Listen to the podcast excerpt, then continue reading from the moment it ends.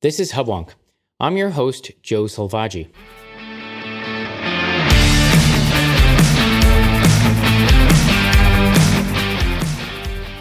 Welcome to Hubwonk, a podcast of Pioneer Institute, a think tank in Boston. On a quiet Friday afternoon in late July, both the Massachusetts House and Senate proposed identical bills that would give public employees deemed essential during the pandemic a three year retirement pension bonus as a reward for working through COVID 19. Undoubtedly, many dedicated public employees, such as frontline health and safety professionals, were required to remain at their jobs despite the myriad risks posed by exposure to a poorly understood pathogen. However, a closer look at the bill's remarkably brief text reveals neither a definition of essential nor an actual requirement of work, thus making virtually all public employees eligible for the bonus. This omission sets the Commonwealth up to incur a substantial expense, added to its already worst in the nation public debt load. Setting aside the cost of the measure, these bills could unfairly reward all public employees, regardless of position or risk, at the expense of private sector employees who also remained at work to support their families. Are these bills well intentioned attempts to reward those in the public sector for selfless professionalism? Or are they a closed door cash grab that betray the public's trust to pad the pensions of public sector employees at the taxpayer's expense? My guest today is Pioneer Institute's Research Director Greg Sullivan, who oversees the Centers for Better Government and Economic Opportunity. Prior to joining Pioneer Institute, Mr. Sullivan served two five year terms as Inspector General of the Commonwealth of Massachusetts. He was a 17 year member of the Massachusetts House of Representatives, serving on the committees of Ways and Means, Human Services, and Post Audit and Oversight. Greg earned his bachelor's and master's degree from Harvard College and Kennedy School, respectively, and a master's degree from the Sloan School at MIT. Greg has written and commented publicly on the proposed pension retirement credit bonus. He will share with us his views on the fiscal state of the Commonwealth, what the bill would cost taxpayers, what voters can do to influence the success of this joint bill, and Greg will also propose policy alternatives that better align with our post pandemic fiscal situation. When I return, I'll be joined by Pioneer Institute's Research Director, Greg Sullivan. Okay, we're back. This is Hubwonk. I'm Joe Selvaggi, and I'm now joined by Pioneer Institute's Research Director, Greg Sullivan. Now, Greg, this is your first visit to Hubwonk, and I, I, I think this is a long overdue uh, invitation. I'm, I'm, thrilled to finally have you here on Hubwonk. Welcome aboard. Thanks. Now, um, Greg, we're going to um, be talking about a fairly complex topic. We're talking about public pensions and some legislation that was uh, recently proposed to modify it. Uh, but before we get into uh, the the meat of the topic, for the benefit of our listeners, you've got quite an impressive career uh, in as a, a, legislator yourself and in the executive branch as an IG. Uh, tell us a little bit about how you got here today. Ah, well, I've had I basically spent my entire career working in the public sector in Massachusetts. I ran for a seat in the state House of Representatives uh, when I was a senior at Harvard, and I get elected. Mm-hmm. And I served for uh, 17 years uh, in the House. That was really quite an education. I found that the uh, the way that the government works isn't exactly as it is portrayed in the textbooks that I was studying previously. After that, I went to work for the office of the State Inspector General, which at that time was about 10 years old. It was created as a watchdog agency for uh, public accountability the, the critical uh, self corrective element of government. And I worked there for 10 years as an investigator and was eventually promoted to be the inspector general by uh, Governor Jane Swift. I served under Governors Deval Patrick and uh, Mitt Romney. So I, I really got to know uh, the state government really extensively in that capacity. And then after that, I went to work for one of my true loves of life, which is Pioneer Institute. When I was in the House, I used to read from the Pioneer's reports. Charlie Baker, our present governor, was at that point executive director, very young man. I was able to work with Pioneer on two separate projects. Uh, when I was IG, uh, having to do with the administration of the charter school system in Massachusetts, which was quite a thing. Uh, but anyway, I've I, I've really lo- loved working at Pioneer because it's just you know, in my view, it's uh, it's really in the public interest. I appreciate that. That's a, a great setup. I'll also say, uh, just as an aside, we are non-partisan. Uh, um, just for the benefit of our listeners, you were a Democrat in the House of Representatives. Uh, you've worked under Republican and Democratic yes. uh, governors. So you're not um, some fire-breathing uh, uh, conservative who is looking to besmirch the reputation no. of, of, legislators. Uh, no, I, am I'm, I'm not a Republican. As a matter of fact, um, the first Republican I ever voted for was Bill Weld mm-hmm. when he ran for reelection. Mm-hmm. Uh, and I voted for Charlie Baker two times. As far as I know, those are the only times I voted for a Republican candidate okay. when it was All right. on the ballot. So I'm a Democrat. Okay, good. Right. I just want to set the stage there because I, you know, we we don't want to uh, give the impression that we're merely critical of a, of a democratic uh, no. legislation. Um, okay, we're going to talk about um, uh, public pensions. Most of our listeners, I'm guessing, aren't uh, don't have a pension, either public or private. Um, so, give us a little bit of background. What do you know about how what the logic behind public employees have a, having a pension? Uh, well, in the fifties, uh, almost seventy percent of uh, private sector employees had a pension. That number, th- this has changed dramatically since then. Right now, the, the percentage of uh, employees who have a fixed benefit pension, such as the state government has, is down below 15%. Um, and so there's been a big change. Uh, most private employees have gone to, as we know, to 401k, whereas fixed benefit pension, which we have for, for virtually all public employees. In Massachusetts, is once you get you, you work, money is taken from your paycheck uh, every every uh, every uh, two weeks when you're paid, and then, but if you earn enough, uh, if you earn enough creditable years of service, then you'll be qualified for a pension. Sure, sure. So uh, in the 50s, everybody had a pension. Now we've gone to a place where in the private sector, um, private uh, 401ks uh, have supplanted the public pension. And roughly speaking, a public pension is one where, regardless of how the market does and how those investments do, you get a fixed amount that's calculated based on uh, the time you've worked. Yes. Uh, whereas the rest of the private sector, uh, they contribute to that 401k, and if the market does great, um, they have a a healthy retirement. And if it doesn't do as well, they uh, uh, accept the risk of that and perhaps a, a less lavish retirement. Okay, so um, given the logic of a public pension and that it's a fixed benefit and that benefits come regardless of what that money done has done since it's been uh, taken out of the employee's uh, paycheck throughout their career. Um, you ha- you can easily calculate then how much money uh, the state will ultimately pay into the future for those people who are retiring. Yes, you have that exactly right, Joe. Um, there's a formula that's built into the statute. And basically, the way it works is you take the number of years of creditable service that you had. So let's say it's it's 30. Then you take your age. So at age at, at 65, you get two and a half percent for every year that you work. So two and a half percent times 30 uh, would be 75%. mm hmm You'll get 75% of your average highest salary for the most recent years that you worked. So uh, that's that, that's the way that it works, and um, that that formula um, really depends a, a lot on how old you are when you retire, because at, at age sixty, you get two percent. Two percent is the factor. At age sixty-five, I'm going into the weeds, but but the detail the details are important in that uh, the bill that we're talking about that's been proposed is going to give the employees extra years of service, three years or three years of age, and that and that's going to really kick up their pensions. So I, I, want to get there. I want to get there slowly for the benefit of our listeners. So a good mathematician could calculate how many uh, employees we have in, in on the pension, right? How many are contributing, uh, and what their likely payout will be. So we know how much we will owe in the future as as let's say shareholders of this pension or citizens of Massachusetts. We know how much we owe to our uh, public employees in the future. So we have let's call that X. Uh, but also, if we're good at math, we can figure out if the money we've put away is sufficient to meet the needs of X. You've done a lot of work on uh, pension funding, uh, whether there's adequate money in the pen- pension funds to um, pay out uh, those future retirees.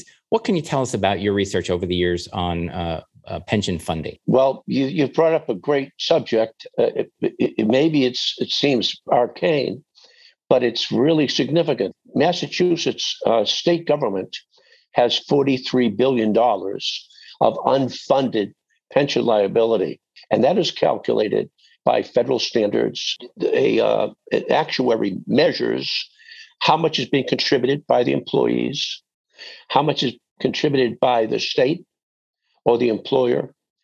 And then they say, how much do you need to pay into the future what's owed? When I say that Massachusetts has 43 billion in unfunded pension liability, that means we're underwater. In other words, we, we are our our pension fund is dramatically underfunded.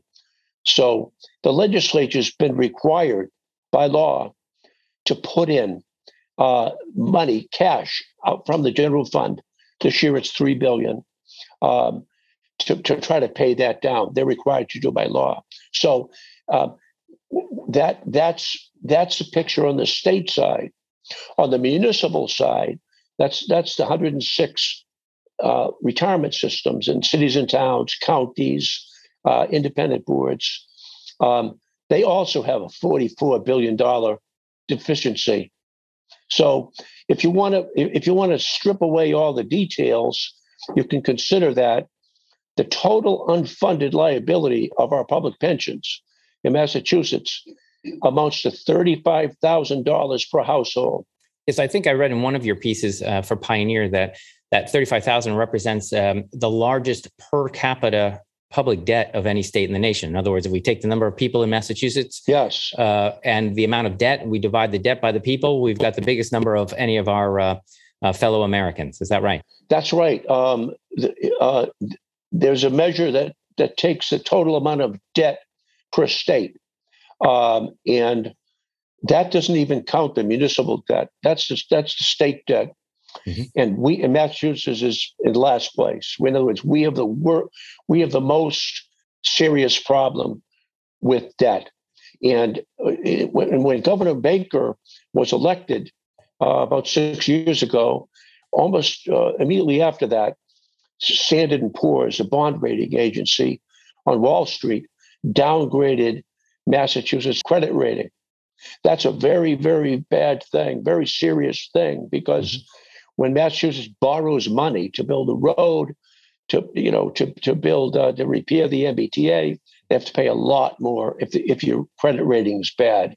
So we were downgraded because of the amount of debt that we have. So that's kind of the backdrop uh, uh, in Massachusetts that we're, we are most overstretched state in the country uh, as far as money that we owe. Okay, so this, uh, what I, you can see what I'm doing here, Greg. I'm setting the stage for our the ultimate conversation about the bill itself. So I want to recap what you just said. We we owe a great deal.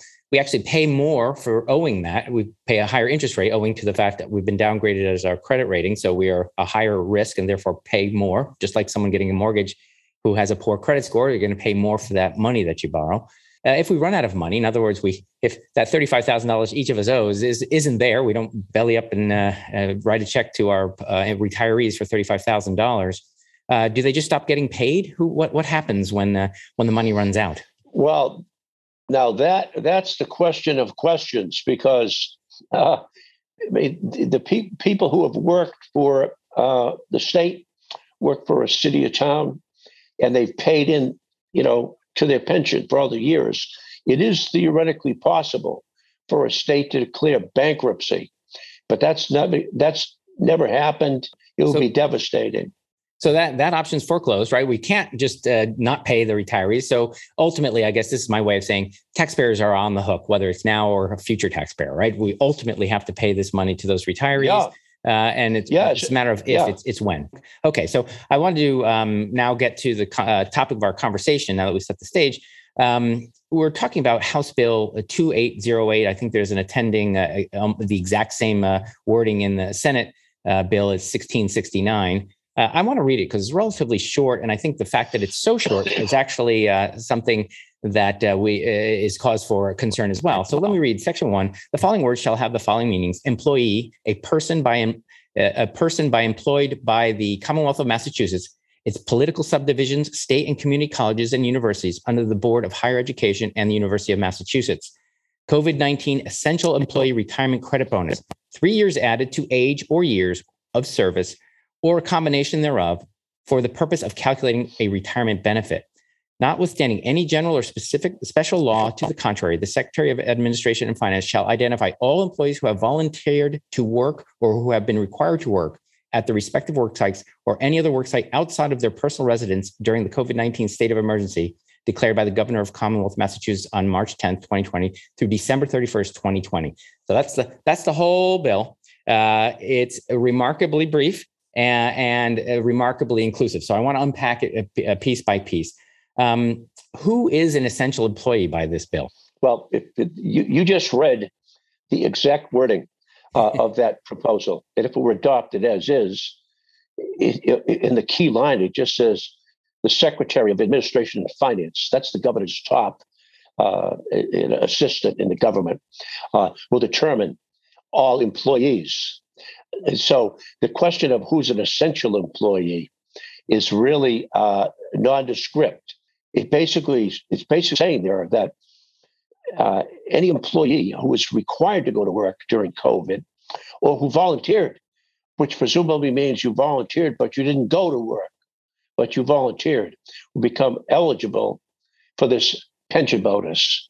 So uh, it's, it's remarkably vague in that it doesn't clearly leave anyone out uh, and it makes it fairly easy to qualify in. So, would I be uh, bold in asserting that this might actually be written to include virtually every public employee from uh, from uh, the essential worker, the EMT rushing to a crime with no uh, no regard for his own safety, uh, all the way to um, the the men's room attendant at the University of Massachusetts? Is is this is this everyone?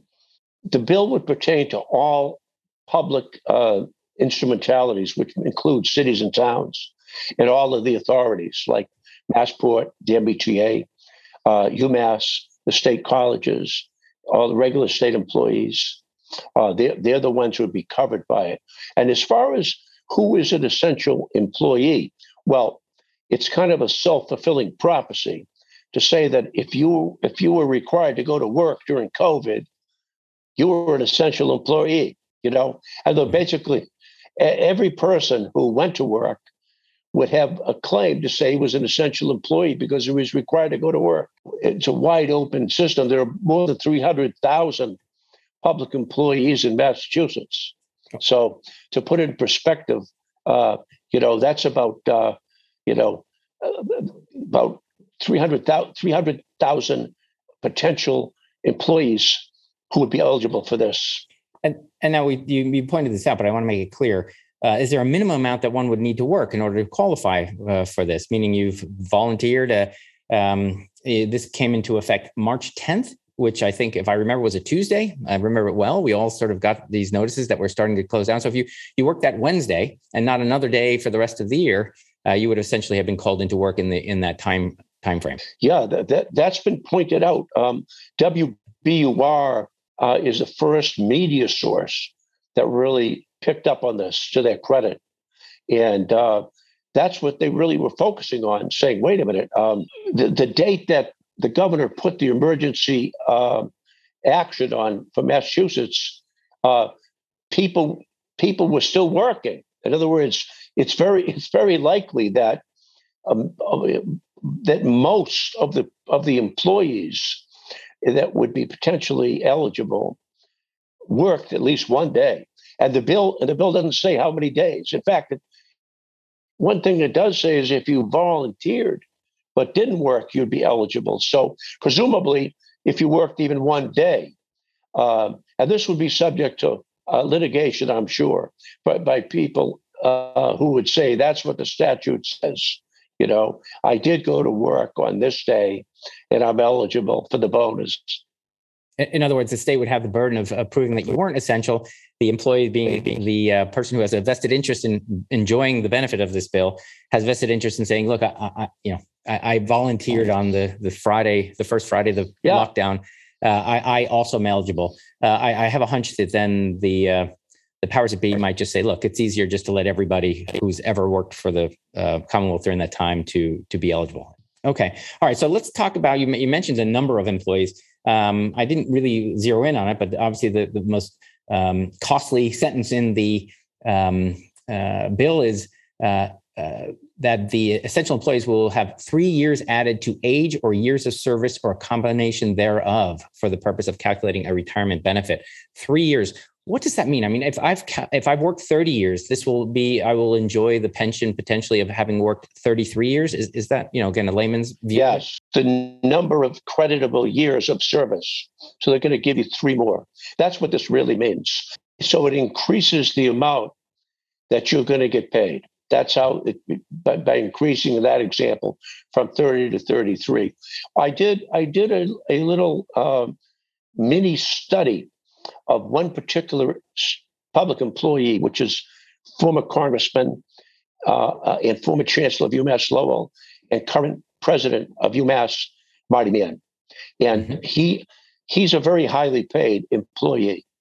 So this is a more extreme example, but this addition of three years to his salary would mean that he would get approximately $790,000 more over his lifetime than he would have received had the bonus not been enacted. Mm-hmm. Seven, that's one employee. Um, other other employees uh, who are who are making uh, salaries that aren't in the six hundred plus thousand dollar range would would be in many cases um, receiving a benefit over their lifetime of approximately hundred thousand dollars. So the the um, the amounts add up. It all depends how many people will be deemed eligible. Mm-hmm. And presumably, Marty Meehan will be deemed uh, eligible. Uh, I don't know uh, if he yeah. was.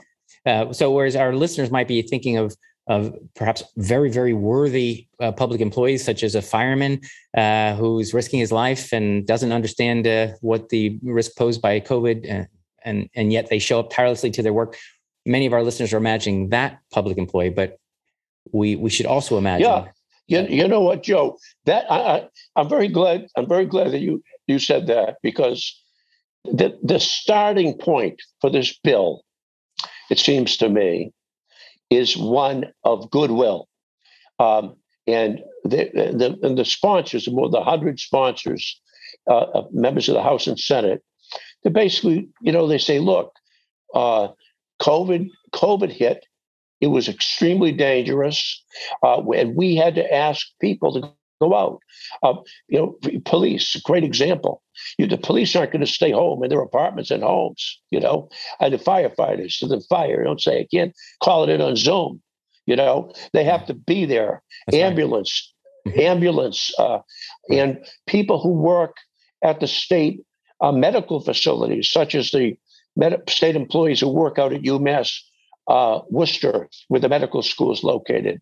They they had to go to work and and uh, at the nursing homes, the state employees at the at the uh, at the uh, veterans homes.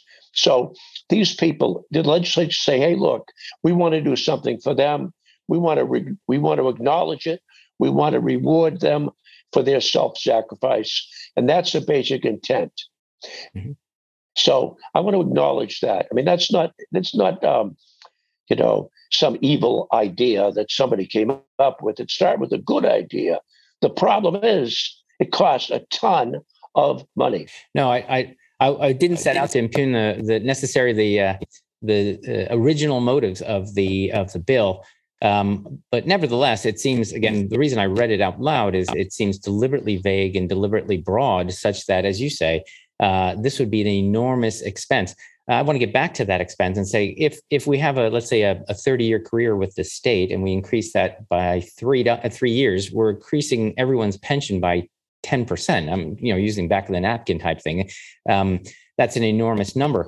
Um, that's right. That's ha, right. Has anyone in the legislature? I mean, again, let's let's uh, put intentions aside.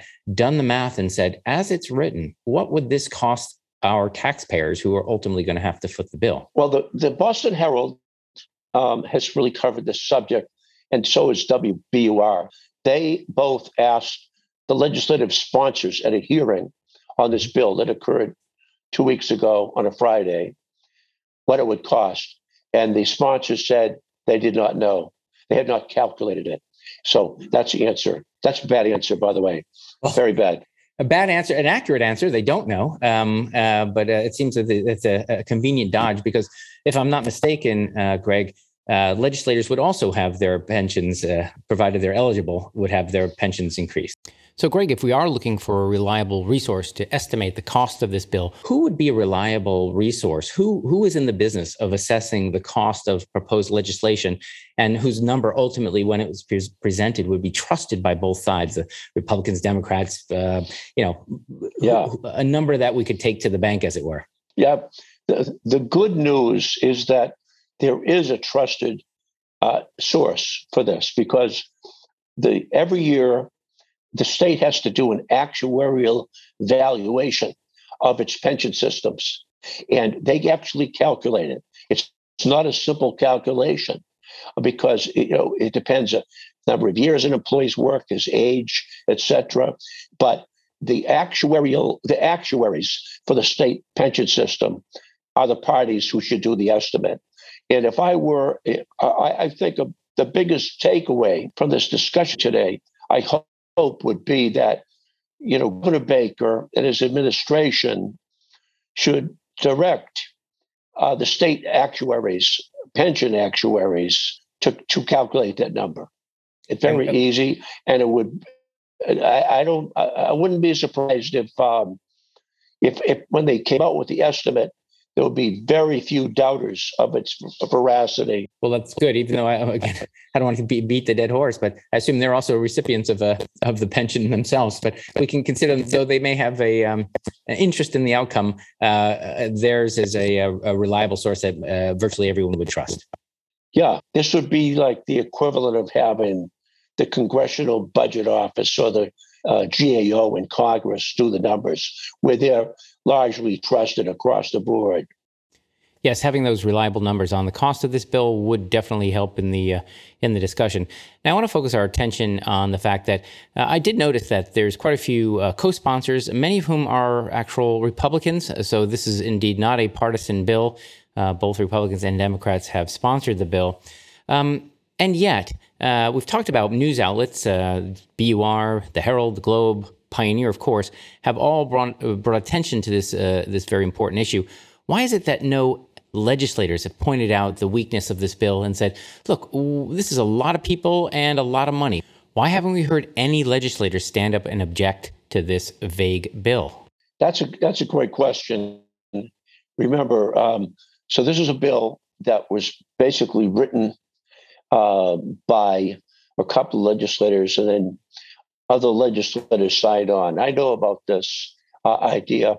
So when you're a state senator, state rep, they say, you get an email and say, do you want to sign on to this bill to give a bonus pension for workers worked in COVID? Yeah, put my name on it. Um, this doesn't, whether this is going to pass into law is, uh, you know, the, the indication that there were so many legislators, uh, you know, a majority of legislators have signed on as sponsors of the bill is a good indication that they would have support to pass. But once once the total is calculated of what this is going to cost, I'm hoping that you know the responsible um, legislators there and you know the executive branch will will balk at this because just because it's um, it's just so expensive. So our listeners don't like to just simply complain. Uh, they like to do something. They like to roll up their sleeves and take action. Now, we, you know, in in the top of the show, we talked about that Massachusetts already has an unfunded pension system uh, that we've established that uh, taxpayers will be on the hook for it, regardless of of this magnitude of this uh, unfunded pension. We've established that it's a very expensive bill that uh, that is overly broad. Uh, if our listeners want to communicate their displeasure with the way this bill is written, what's the most effective way to ensure that they reconsider and perhaps sharpen their pencils and, and, and, and build a better bill that is really going to help those who truly were essential employees uh, who, who needed to work during COVID? Yeah. Yeah, I, I, that's a great question, Joe. Um, the, the way, the best way for um, a, you know, a private citizen, a voter, etc., to um, have an impact on, on Beacon Hill is to go on mass.gov. And there's a link to the House and Senate, and you'll be able to very easily uh, uh, communicate with your state representative or your state senator. That is very important. Also, with the governor's office um, for them to communicate. You know, I, I, I when we were, when we were talking before about the you know the police, firefighters, medical workers for the state, um, and, you know they sacrifice. But what you, one thing you have to remember is that the people who are going to pay for this, um, many of those people also sacrifice. In other words, people who work for you know Mass General, uh, the yeah. Brigham, or the grocery you know, store, yeah, community hospitals, grocery store, retail store, you know, Uber, uh, right. delivering DoorDash. Uh, everybody who was out there, um, th- you say, well, you weren't required to work. Well, you were required to work unless you want to lose your job, right? Or, or, or stop eating. so the problem is that um, very few, very, very few of these people who will be paying for this have a pension. Right. So they're paying a bonus pension with taxpayer money to pay for this. So that's the problem.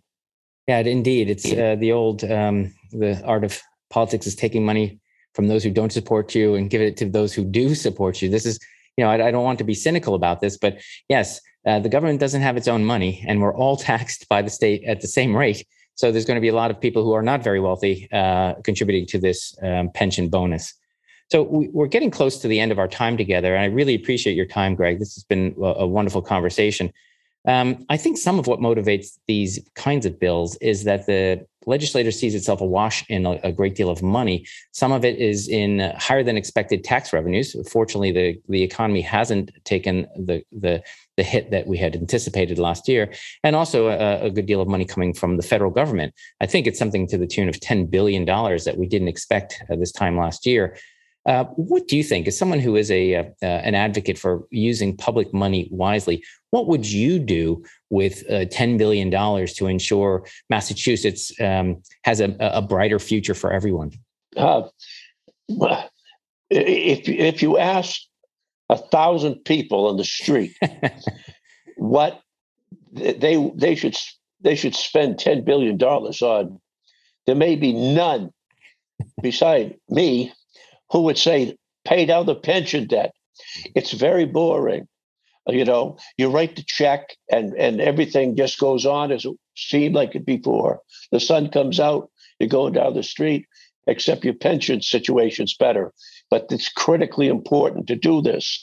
You know, here's a factoid to, to keep in mind. By law, the state legislature has to provide this year $3 billion in cash from the general fund to help pay down this big unfunded pension debt. And there's a schedule it, it, over the next 15 years of how much they're going to have to pay. In the in the last year, the amount they have to pay is 13 billion dollars in one year. In other words, we already have this schedule to pay down our debt of billions of dollars. And the legislature, you know, the, the legislators should should re-educate themselves about the terrible position of our state pension system and how much we owe, you know, before they start adding to it. So, if I can make a, an analogy here, Greg, uh, this is very much like a, a consumer with a very, very large credit card balance uh, the though it's not fun, really is best served by paying down their balance rather than making new purchases.